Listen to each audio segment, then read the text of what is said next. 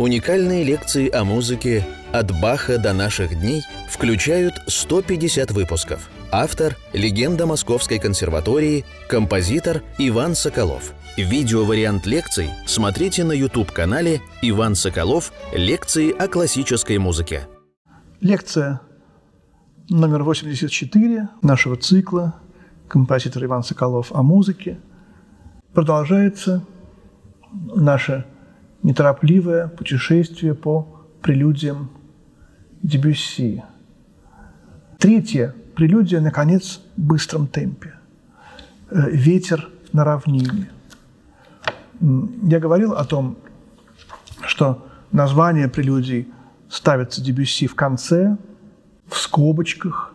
Сначала скобка открывается, потом многоточие, а потом маленькими буквами название и скобка закрывается. Вот он как бы тихонечко, шепотом говорит, может быть, ветер на равнине, вот так вот, с вопросительным знаком как бы. И, конечно, мы забываем уже про то, про эту интонацию, с которой написаны эти названия. Это уже просто называется «Ветер на равнине». Вот надо бы вот в программках также в скобочках писать с многоточием. Вот. А в программках уже пишется просто «Шаги на снегу», там, «Ветер на равнине», «Затонувший собор». А это совсем не обязательно ветер на равнине. А что же тогда? Вот вот, вот эта тайна, загадка музыки Дебюсси. «Лунный свет» мы разбирали в прошлый раз. Там, правда, еще нет этого принципа. Но все равно это отраженный свет от Бога. Мы все светимся светом божественным, отраженным от Его величия. Вот что такое лунный свет. И здесь тоже ветер. Вообще тема ветра для Дебюсси огромная, если не главная в его музыке и, в частности, в прелюдиях и первого, и второго тома. Вот когда была вторая прелюдия «Паруса», начиналось все с безветрия, Вот мы разбирали в прошлый раз лунный свет. Я говорил про терцию очень много. Но там были терции диатоника, семиступенность. А здесь э, целотонная гамма и безветрие. И вдруг в, в точке золотого сечения какой-то порыв ветра. И вот этот ветер – который впервые прошелестел, прошуршал по парусам во второй прелюдии, он звучит в третьей.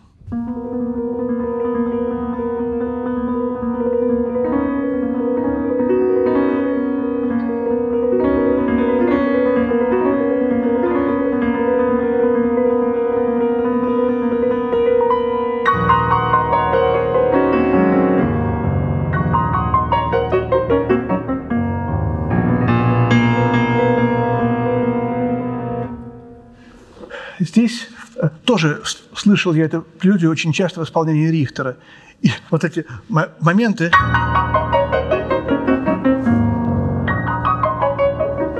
напоминали мне, как перекати поля, такой кустик по степи, гонимый ветром, бежит, перекатывается. Удивительно, как, как мячик. Здесь шесть бемолей, ми бемоль минор. Вообще в, в, в прелюдиях первая и вторая вещи медленные, третья быстрая, а четвертая медленная. То есть медленно, медленно, быстро, медленно. Это абсолютно негатив того, что делается вообще везде, всегда, в XIX веке, в симфониях. Быстро, быстро, медленно, быстро. Аллегро, потом скерца, быстрая, потом медленная часть и быстрый финал. Вот это стандарт. Здесь как бы специально все перевернуто. И вот доминантовый лад. Этот, этот этот звон, который в ушах. И вот эта тема. Мы говорили о том, что Дебюсси любит свою монограмму Д, Э, Б. Д, Э, Б. Э, и здесь очень много разных вариантов. Конечно, вот это есть, вот есть вот это. Есть. Вот и разные эти варианты, они э, уже постепенно формируются вот в эту тему ДЭБ, которая в четвертой, в следующей прелюдии уже возникнет как аккорд. Вот она. Вот. И потом в шестой прелюдии она возникнет. Очень интересно наблюдать, как Дебюсси либо сам приходит к э, этой теме, либо сознательно вводит нас в то, что музыка его прелюдий на самом деле посвящена как бы его собственной душе. Это отражение его души. Первая тема. Вот это, наверное, мой главный вывод из э, работы с прелюдиями Дебюсси. А второй главный вывод, тоже мой, это вторая тема – Марсельеза.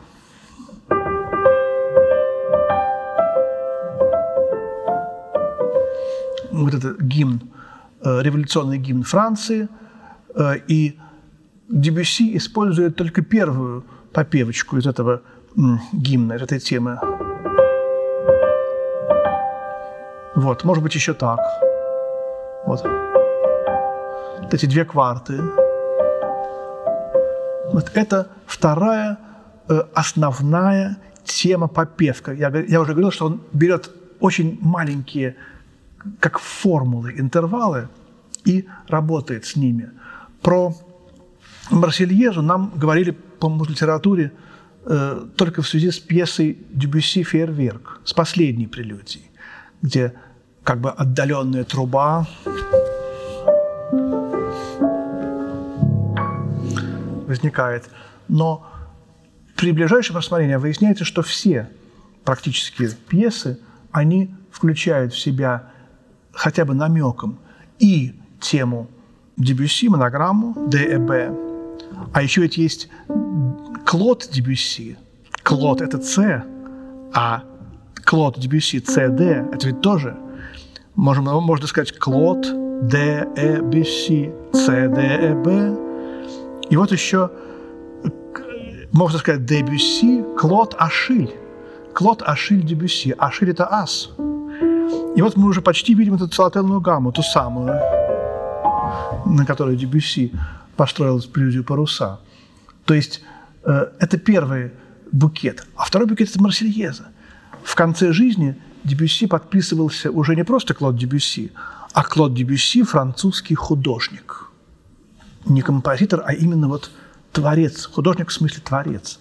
И вот этот патриотизм, Первая мировая война уже в 14 году началась, а умер он в 18 вот это ощущение трагичности жизни, он умер от онкологической болезни, тяжело болел последние годы. Я думаю, что это было связано с э, любовью к э, Франции и с болью от того, как страдает его родина.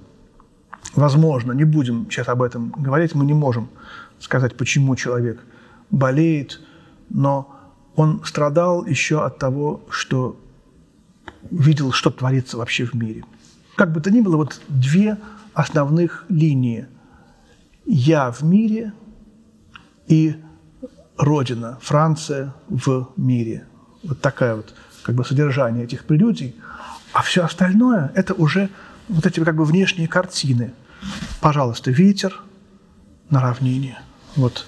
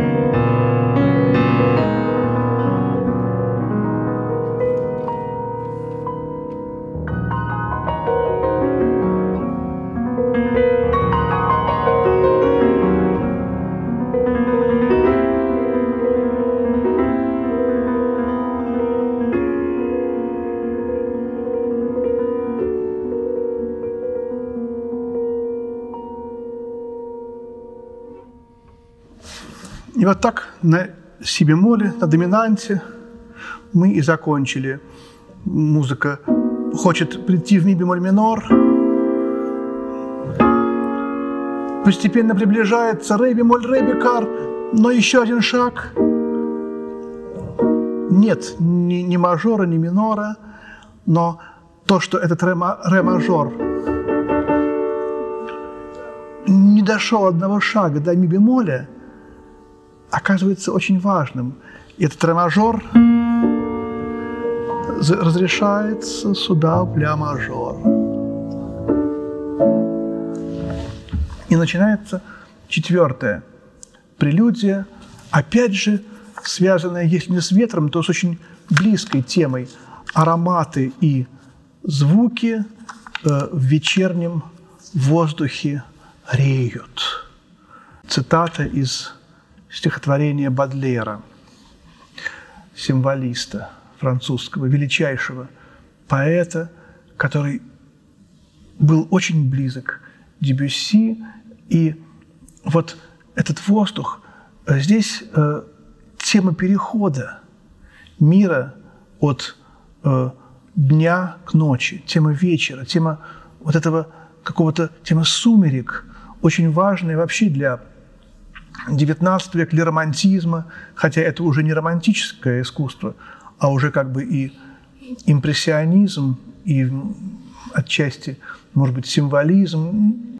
Это гениальная музыка, но вот этот переход, и почему это ощущение перехода, ощущение парения между двумя мирами, почему здесь очень чувствуется? Вот начало этой четвертой прелюдии, которую так любил Сидельников, не потому, что здесь этот аккорд D и B, который одновременно си, Д, Э, то же самое, да, если по-другому взять.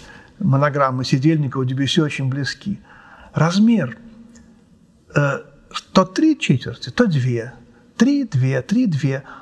А тактовая черта между двумя тактами, тройным и двойным, она пунктиром. То есть в сущности это пять четвертей. Раз, два, три, четыре, пять. Раз, два, три, четыре, пять.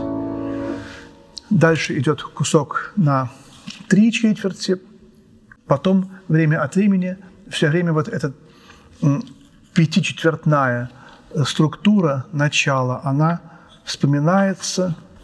Что такое пять четвертей? Это подвешенность в воздухе. Пять четвертей, помните, вторая часть шестой симфонии Чайковского.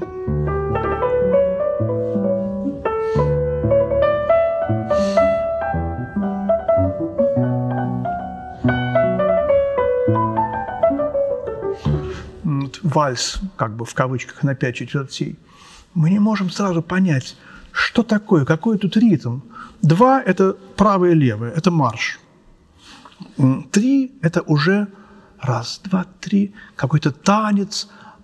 Много очень танцев на три четверти, больше, чем на две четверти. И танцы все – это немножечко полет во Вселенную. Любой танец – это выход в иной мир.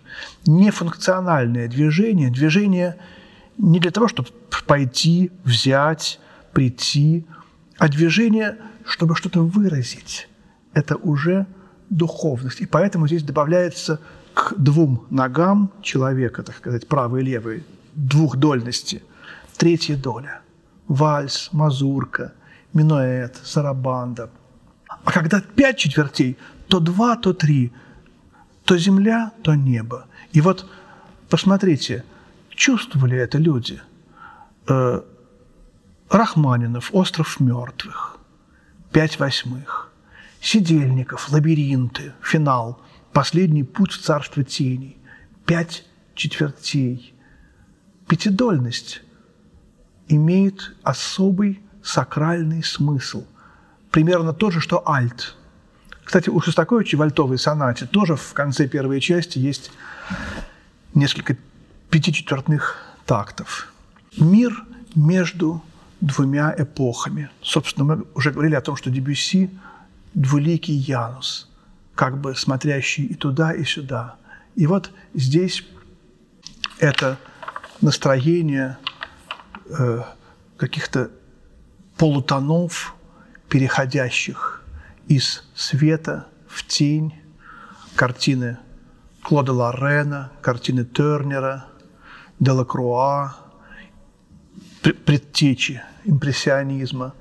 Ну и, конечно, может быть, Каспар Давид Фридрих чуть-чуть, Моне, Ренуар. Я очень люблю Камиля Каро, но это немножко чуть-чуть другое. Скорее всего, вот Клод Моне все-таки. И почему-то, не знаю, Левитан, назвать его нет, не знаю. Скорее, скорее нет, но ощущение мистики, которое здесь меня охватывает, безусловно, очень важно и вещь очень живописная –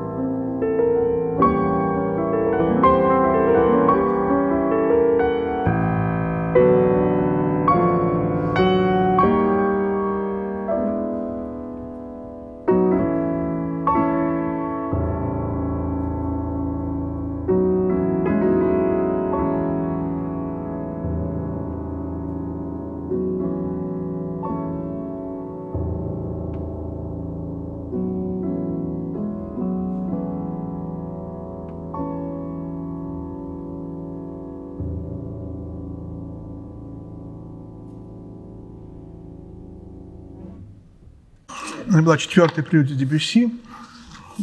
Звуки и ароматы в вечернем воздухе реют. Мы пойдем дальше. Пятая прелюдия называется «Холмы Анакапри». И опять тема ветра. Какая-то местность, я не знаю, где это Анакапри, но ощущение ветра. Вот это мотив который начинается прерывается эта э, настороженная такая тихая музыка, какая-то немножечко китайская, пентатоника.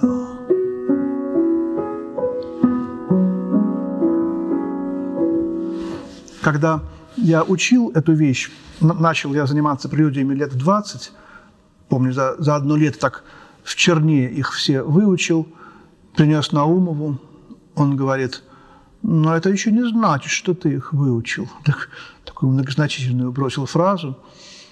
Я с трудом, так сказать, честно сыграл весь текст ему, без нот, наизусть.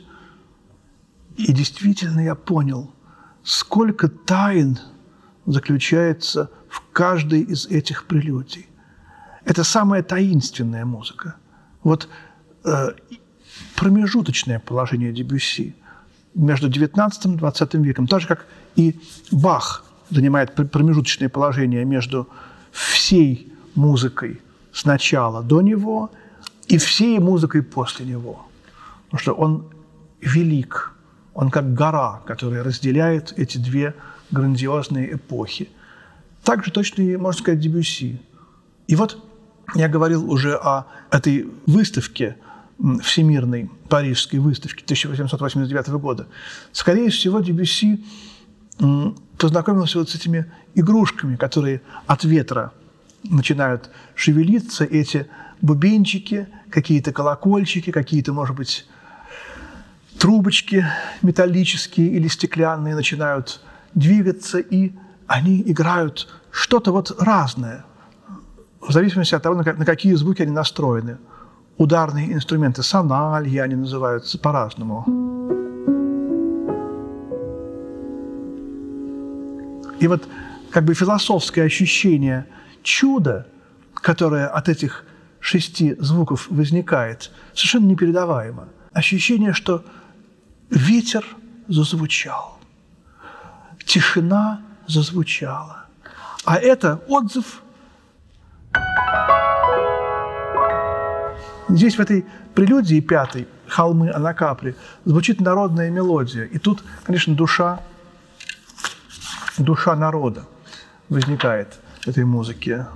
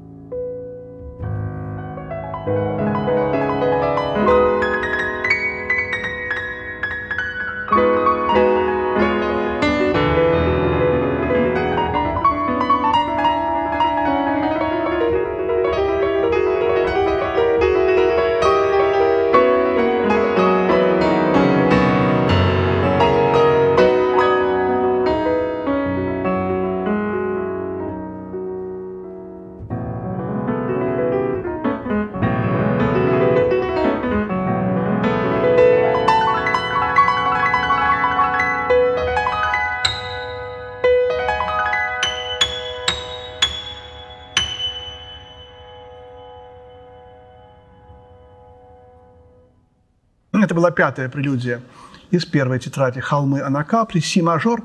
Нет 24 э, тональностей в этих прелюдиях. Тональности свободно э, чередуются. И вот э, в, в этой лекции последняя, шестая прелюдия, самая, наверное, значительная. Вот шаги на снегу, знаменитые шаги на снегу. Вот эта монограмма Дебюсси, Д, Э, Б. И вот этот скрип, шаги и следы на снегу. Думаю, что все-таки шаги. Э, снег выпал, начало зимы, предчувствие смерти. И одинокий, непризнанный гений Дебюсси ходит вокруг дома, меряет расстояние, и его шаги производят такой скрип, скрипучая секунда. Вот это скрипит.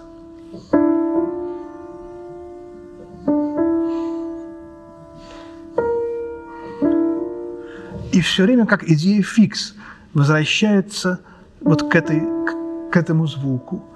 И совершенно нет никакой вот этой, знаете, импрессионистической красоты, пространства. Все очень скупо, графично. И вот если мы говорили о Клоде Моне, о Ренуаре, то здесь уже Ван Гог, который умер уже в 1890 году, когда Дебюсси только-только начинал открывать свою собственную гениальность. Или, может быть, Сезанн, который еще жил во время, когда писалась эта прелюдия в 1910 году. Здесь уже попытки выйти за пределы вот этого так называемого импрессионизма, графика, философия, какая-то углубленная линеарность. То, что будет у Дебюсси только в самые последние годы, прорвалось впервые здесь. То, что будет у Равеля, уже то, что потом будет у Сати, а Дебюсси очень много взял у Сати, это то, с другой стороны, что сближает Дебюсси с Мусорским. Это очень мусорская прелюдия, одинокая, не, непознанная, гениальная и таинственная. Здесь и Голгофа. Это три, три звука. И очень гар гармонически своеобразные. И даже я усматриваю, наверное, все-таки это излишество, но я здесь Чайковскую тему усматриваю. Вторая часть Пятой симфонии в, э, ближе уже к концу. Но думаю, что все-таки это уже как бы чересчур, но все равно хочу упомянуть, потому что это необычно. И вот излюбленная прелюдия Николая Николаевича Сидельникова, с которой он начинал знакомство, с которой он знакомил каждого э, вновь пришедшего студента к нему на первом уроке, по крайней мере, в, в мое время, когда я у него учился – и со мной, и с другими он начинал э, занятия с этой прелюдии. Я думаю, что не в последнюю очередь из-за того, что монограммы похожи. Сидельников и Дебюсси. Когда Николай Николаевич умер, в малом зале на гражданской панихиде я сыграл эту прелюдию и как-то вот почтил память учителя. Могу потом вспомнить даже, что вот это любимая мной прелюдия Баха Зелоти. Тоже Си, Д, Э, Ф, Фис. Здесь почему-то тоже каким-то образом вынырнул, вынырнула монограмма Сидельникова и немножко Дебюсси. И эти шаги на снегу, они сначала скрипят здесь, в центре клавиатуры, в центре мироздания, а потом они не, неожиданно возносится ввысь, в космос. И мы уже понимаем, что этот гений продолжает творить гениальную музыку там, наверху, в космосе. И оба эти мира, наш земной, где он скрипит по снегу непризнанно, и там, где он возвысился, в последних аккордах объединяются вот в этот всеобъемлющий какой-то шар, какой-то земной шар, э, который объединяет земное и духовное вместе. Удивительное обозначение крещенда не с помощью звуков, а с помощью выразительности. Опять же, во второй половине, где-то близко к золотому сечению. Дебюсси был юморист, он говорил, знаете, почему сейчас все пианисты так громко играют, чтобы не было слышно, как убивают музыку. Такая немножко печальная шутка. Давайте послушаем «Шаги на снегу» Дебюсси.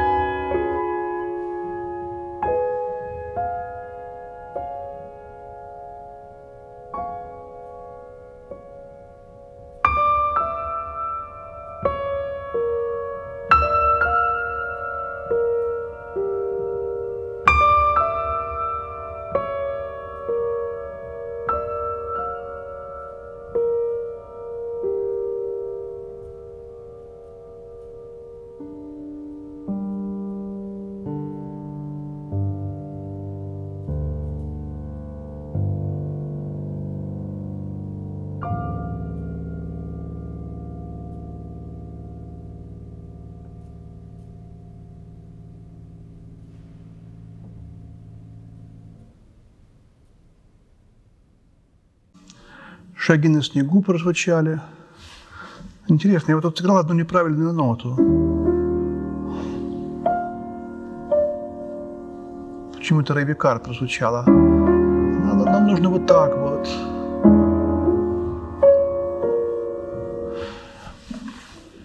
Здесь даже одна не та нота очень много значит в этой прелюдии.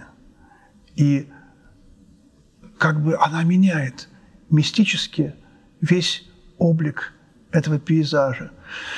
Я вот сейчас вспоминаю рассказ Рэя Брэдбери о том, фантастический рассказ американского фантаста о том, как появилась машина времени. Люди смогли попасть в иной мир, ученые э, придумали охоту на динозавров. Выбирали того динозавра, на которого упадет там, я не знаю, какая-нибудь глыба, скала через три секунды. И, значит, он так и так в любом случае умрет. И вот какие-то люди, значит, заплатили огромное количество денег, попали в это прошлое, и, значит, охотятся на динозавра, убивают его, тут же через пару секунд на него обрушивается на этого динозавра какая-то скала, так что, так сказать, ни, никакого, никакой миропорядок не нарушен. И вот они возвращаются в наш мир. И вдруг они обнаруживают, что вывеска там, э, предположим, сигареты с грамматической ошибкой написана. Идет собака, а у нее не четыре ноги, а три. Там же мир в каких-то маленьких каких-то моментах, мгновениях изменился. И я все время говорю, что можно делать ошибки, можно делать опечатки, но мне хочется еще раз сыграть сейчас эту прелюдию э, по-другому немножко. И э, эта нота будет та, может быть, что-нибудь другое будет не так, но она заслуживает того, чтобы быть сыгранной два раза. И шаги на снегу.